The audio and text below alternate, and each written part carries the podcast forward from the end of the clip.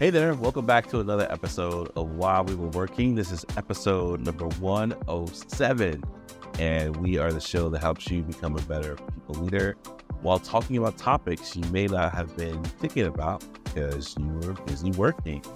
As always, I'm joined by my awesome co host, Summer Ketron, who's here in studio for this recording. I'm so grateful that she's here. And we've got a great episode for you today we are going to be talking about Forrester.com's predictions for 2024 since we're at that time of year. And if you want to check out our episode 106, we talked about predictions from a law firm. So this will be a different angle. Uh, and then our consultants corner question is about camera on, camera off. Is that a deal breaker for working in your business? Can it be? Should it be? If it is, what do we do if someone doesn't want their camera on? Uh, we've got a great show, so let's jump into it. Uh, Summer, let's go ahead and get started with uh, consultants, not consultants corner, with while we were working. Let's start there. Let's not change the format we had for the past few years. Let's go ahead and do uh, while we were working. All right, let's do it, Joey. And thanks everybody for joining us today. The article we're going to talk about was from Forrester.com. And as Joey mentioned, it's predictions for 2024 an EX, which is employee experience, recession, and an AI revolution reshape the future of work. Now, if you've been following our pod or really anything happening in the HR people leadership space, there's been so much discussion over the past, gosh, two years or so about employee experience and artificial intelligence. So I thought there could not be a better topic to be wrapping up uh, this year's pods than, you know, to kind of reflect on what those challenges in prior years are and how that's uh, leading us to the 2024 predictions. Yeah, and there are no two bigger themes. Uh, I feel like this is like if if HR had like a Marvel cinematic universe, right? You'd have like Gen AI, which would be like Thanos, and then you'd have employee experience, which would be, you know, the Avengers, and uh, that's the extent of, of, of where my analysis will go. But but these two competing things uh, in the workplace, which uh, they can and should be complementary, but but uh, many organizations may uh, decide to get one versus the other ramped up, and if that's Gen AI, it can come to the detriment of our employee experience. Mm-hmm. I don't think it should, and I know we'll we'll dive into this a little bit more. But uh, but yeah, I, unfortunately, I think that's that's where where we'll go. What do you what do you think, Summer? Yes, I, I think we we get right into it. And before we dive into predictions, I think it's important to reflect on the wild year we've had. I mean, there's been so many challenges in 2023 and a, a, couple that are highlighted in this article, I think, are those that we have seen, heard, and felt the most. I mean, everybody's talking about inflation and how much it's eroded buying power. Yeah. And from an employer and an employee standpoint, we've seen that translate to uh, compensation renegotiations. You know, we've seen hybrid work adjustments due to the return to office mandate. That's been a super hot topic. Yeah. And we can't ignore external factors like uh, the climate impacts and the uh, multiple wars that have reshaped work conditions. And, you know, if that wasn't enough already, Joey, we had, you know, employee strikes, walkouts, and, you know, non compliance with employer policies. And, you know, what that's really kind of, you know, uh, compound compounded by is that there's been this big question mark from employees around their employer's commitment to employee experience. I mean, you, know, you think about back in, uh, you know, back when we were in COVID, there was such a investment in time, money, and effort in employee experience, and I think employees are at a place now, Joey, where they're really, really questioning their employer's commitment to employee experience going on, uh, like going forward. So, you know, we're seeing that in those, you know, strikes, walkouts, and uh, non-adherence to policies.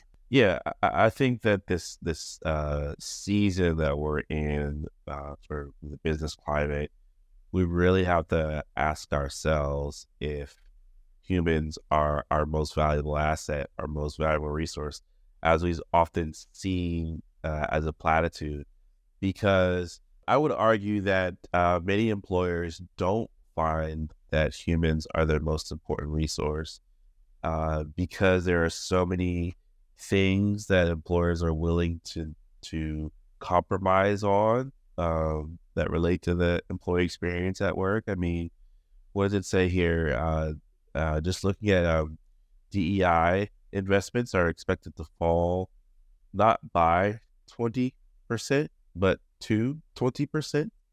So, uh, whatever that number is now, it's just basically saying that uh, DEI programs will become performative with a shift towards check the box.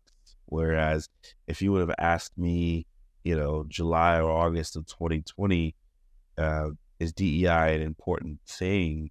Uh, I would have said yes. And every, I, I have literally said this, but like when, when I would speak with, with prospects, uh, a major determining factor if they will work with us is our position on on DEI. Uh, if we had uh, a member of our team that could support uh, DEI issues, but I gotta say, summer it doesn't it doesn't come up as much as it did in those years, and it's not to say that our groups don't care about it, uh, but it, it is to say that it isn't a qualifying item as much as I had seen in the past. So this whole, you know, situation or condition that we're in right now, the pendulum is is definitely swinging for most employers towards, uh, you know, not even being an, an employer, but being, uh, you know, a, a machine enthusiast or a tech enthusiast and we've got to figure out what that's going to mean for employees and how we can help employees win. Yes, and I'll, I'll take another one, Joey. I mean, that was definitely really interesting and surprising to me um, in regards to the DEI specifically. Yeah. Um, it's it is a huge shift, and it's it's a fast one, and it is important that we keep our eyes on these things because, you know, if you are an organization who has made that investment in in your DEI efforts, it, it would be you know it would be such a shame and and likely a disappointment to your team members if you you know were to fall be one of those companies to fall to that 20% the next one and we've spoke about this on a prior pod too is ai and recruiting joey. Oh yeah. Right? So no secret that this uh, this one made it on the 2024 predictions in this article. Uh, but as you can imagine, artificial intelligence is expected to bring uh, what's called both magic and mayhem. I love that magic and mayhem yep. in talent management and recruiting. And I think we're already starting to see some of that occur.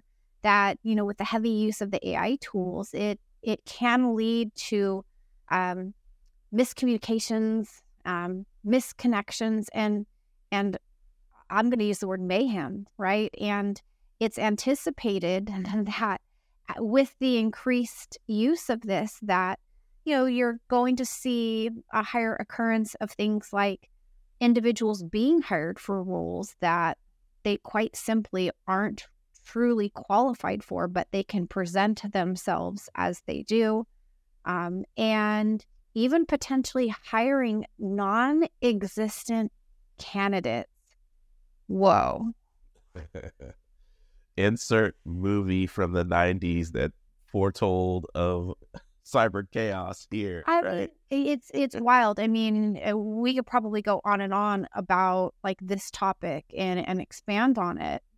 You know, but it's it's one thing to hire an actual person who's used AI to exaggerate their experience and and say the right things to land a job. But it's another thing that AI may be used to essentially create fake candidate profiles who then I can only imagine then potentially get hired Yep. and end up on payroll. Yep. And that's where the mayhem comes in.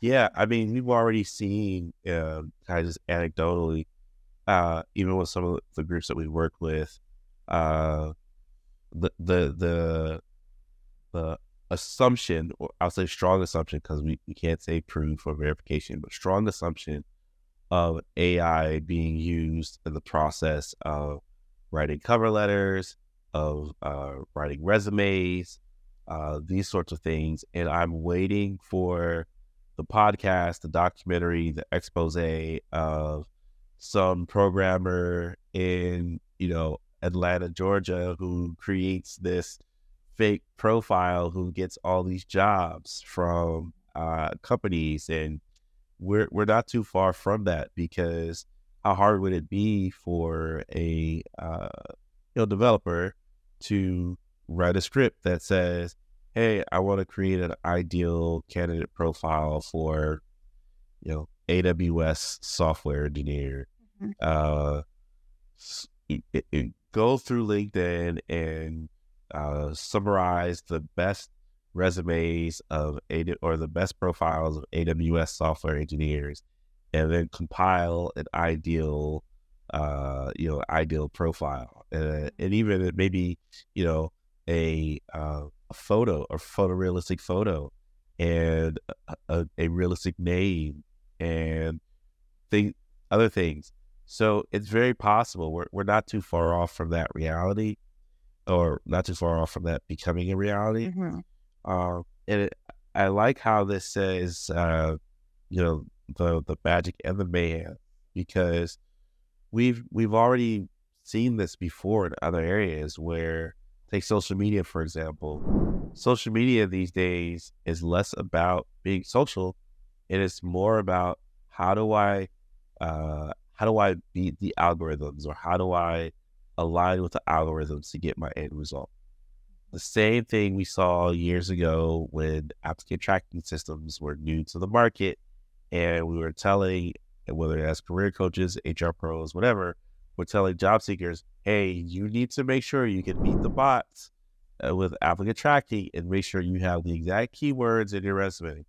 So now we're just playing that game at hyperspeed and for every job seeker who's going to cut corners. There are going to be recruiters who cut corners. And you say, well, did you do a phone screen? No. Did you verify the resume? No. Did you check sources on the on the application?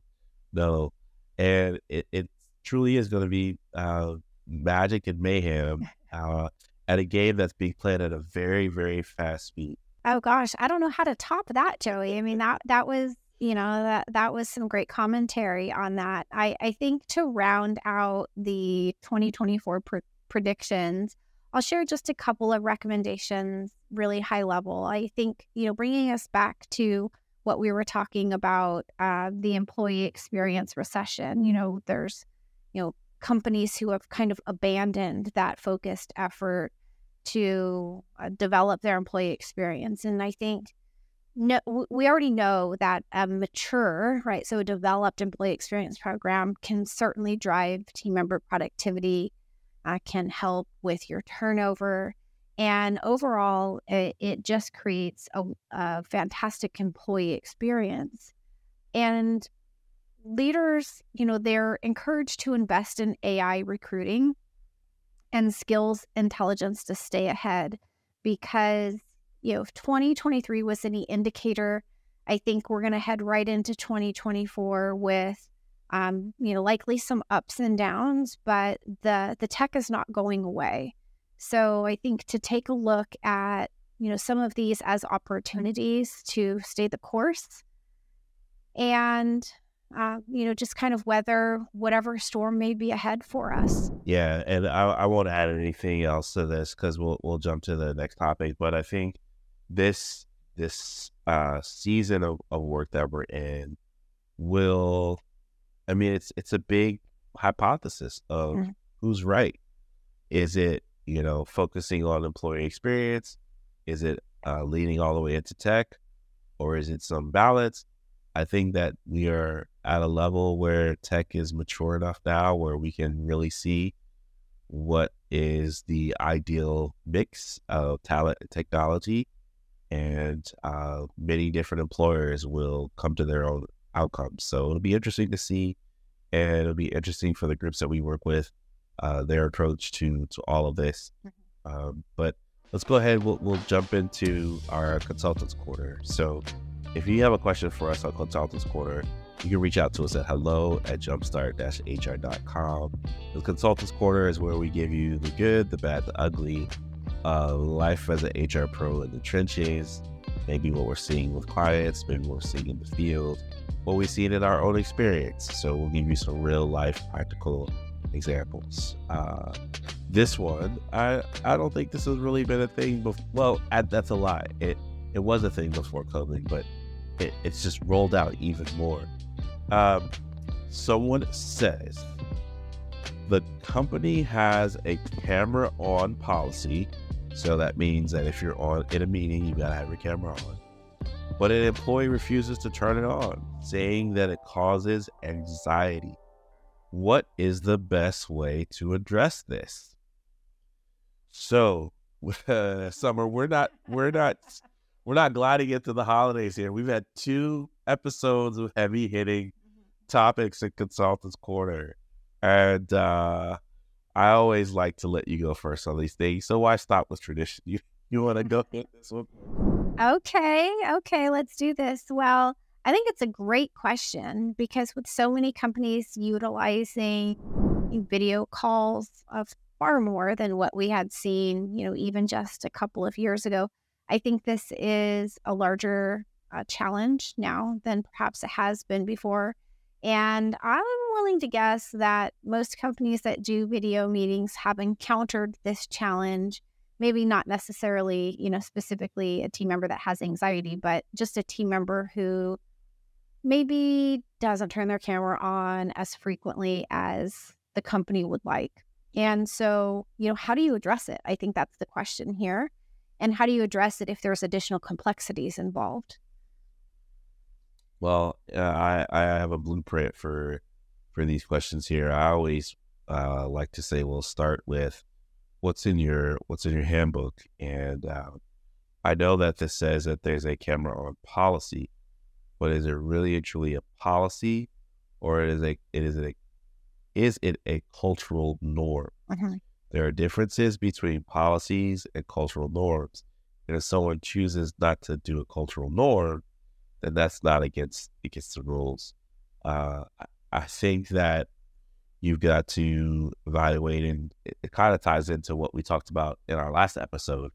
But take a look at uh, if this person has any uh, medical reasons for for wanting to take the camera off, and that conversation may need to be had either with HR or uh, a manager that they trust.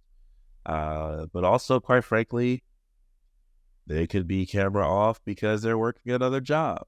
and I think we've, I think we've kind of seen that before, where uh, people are being double and triple employed, uh, and not like uh, main full time job and then part time job, but like part time. I mean, full time job one, full time job two, full time job three, and uh, there could there could be challenges with their schedule and, and alignment there. Um, but but the best way to address it, I think, is always to start with, well, what are we trying to accomplish? Uh, do we want this person, you know, to understand why we have cameras on? Uh, are we trying to discipline this person? Are we trying to exit this person? Uh, start with what your end goal is, and then look at the context around your situation.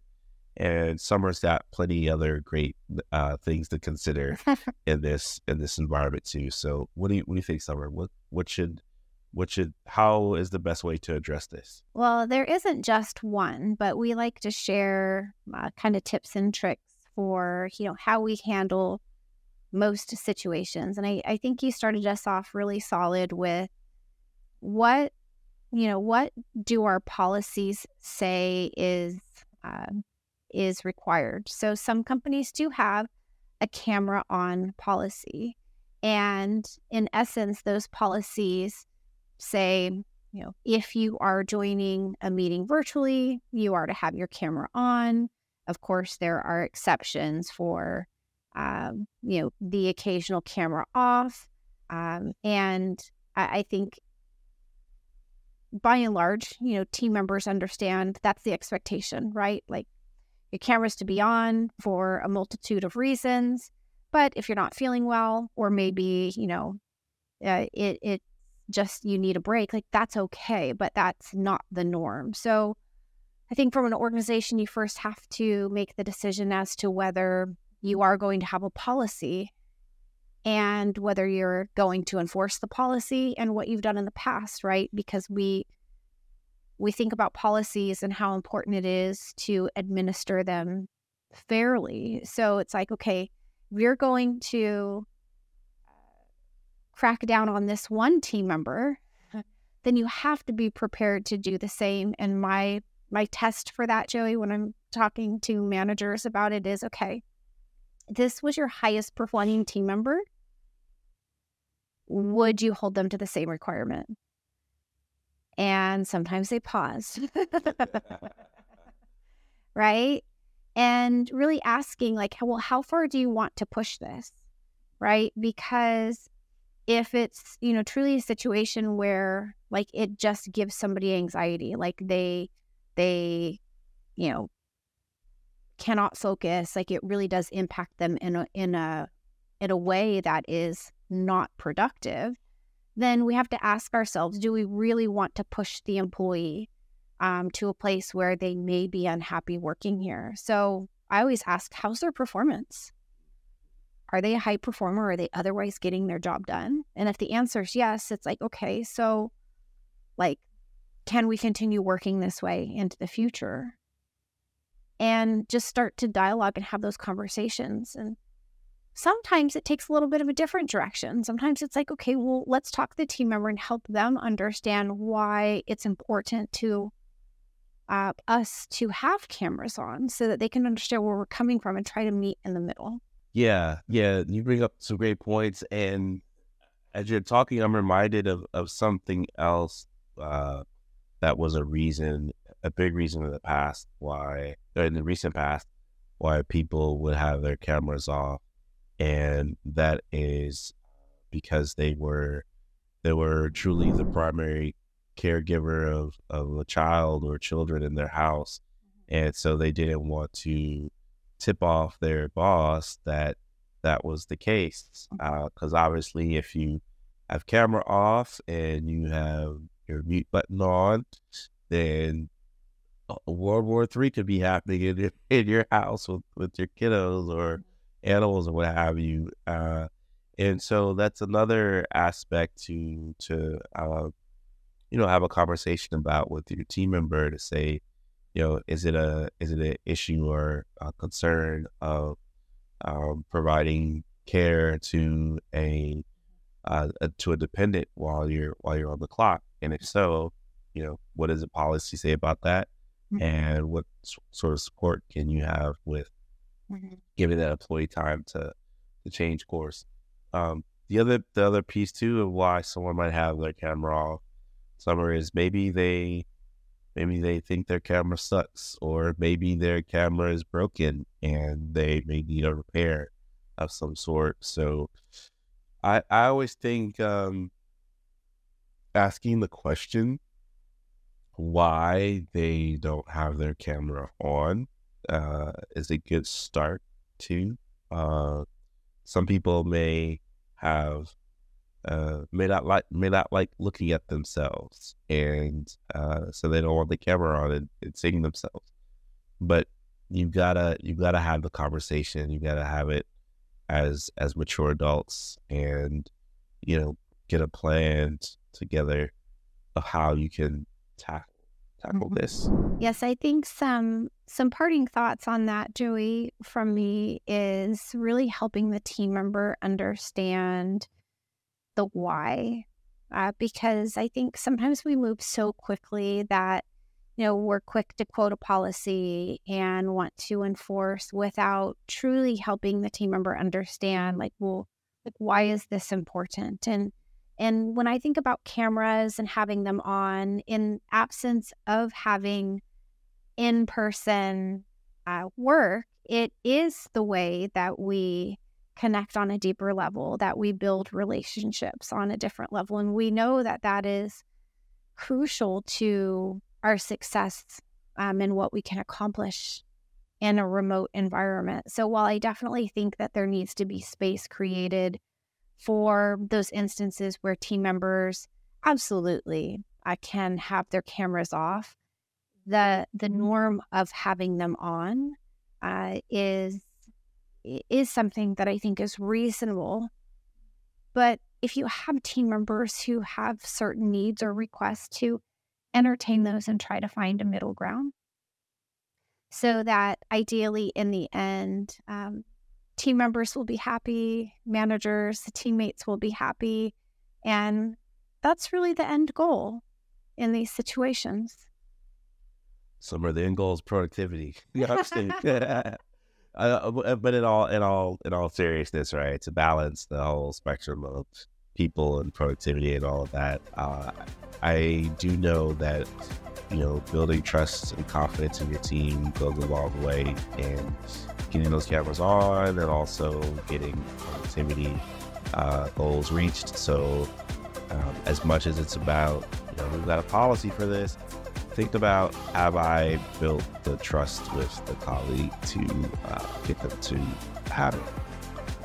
So I think this is a good place for us to land. Uh, and I think this is our last episode for the year officially. Uh, next time you'll hear from us will be a episode for 2024. So thank you again for another great year. I think we uh, charted in several countries, and uh, it's always fun. But uh, tell your friends about this uh, episode and this podcast in 2024. And we'll see you later. Until next time. Have a great day. Thanks, everyone.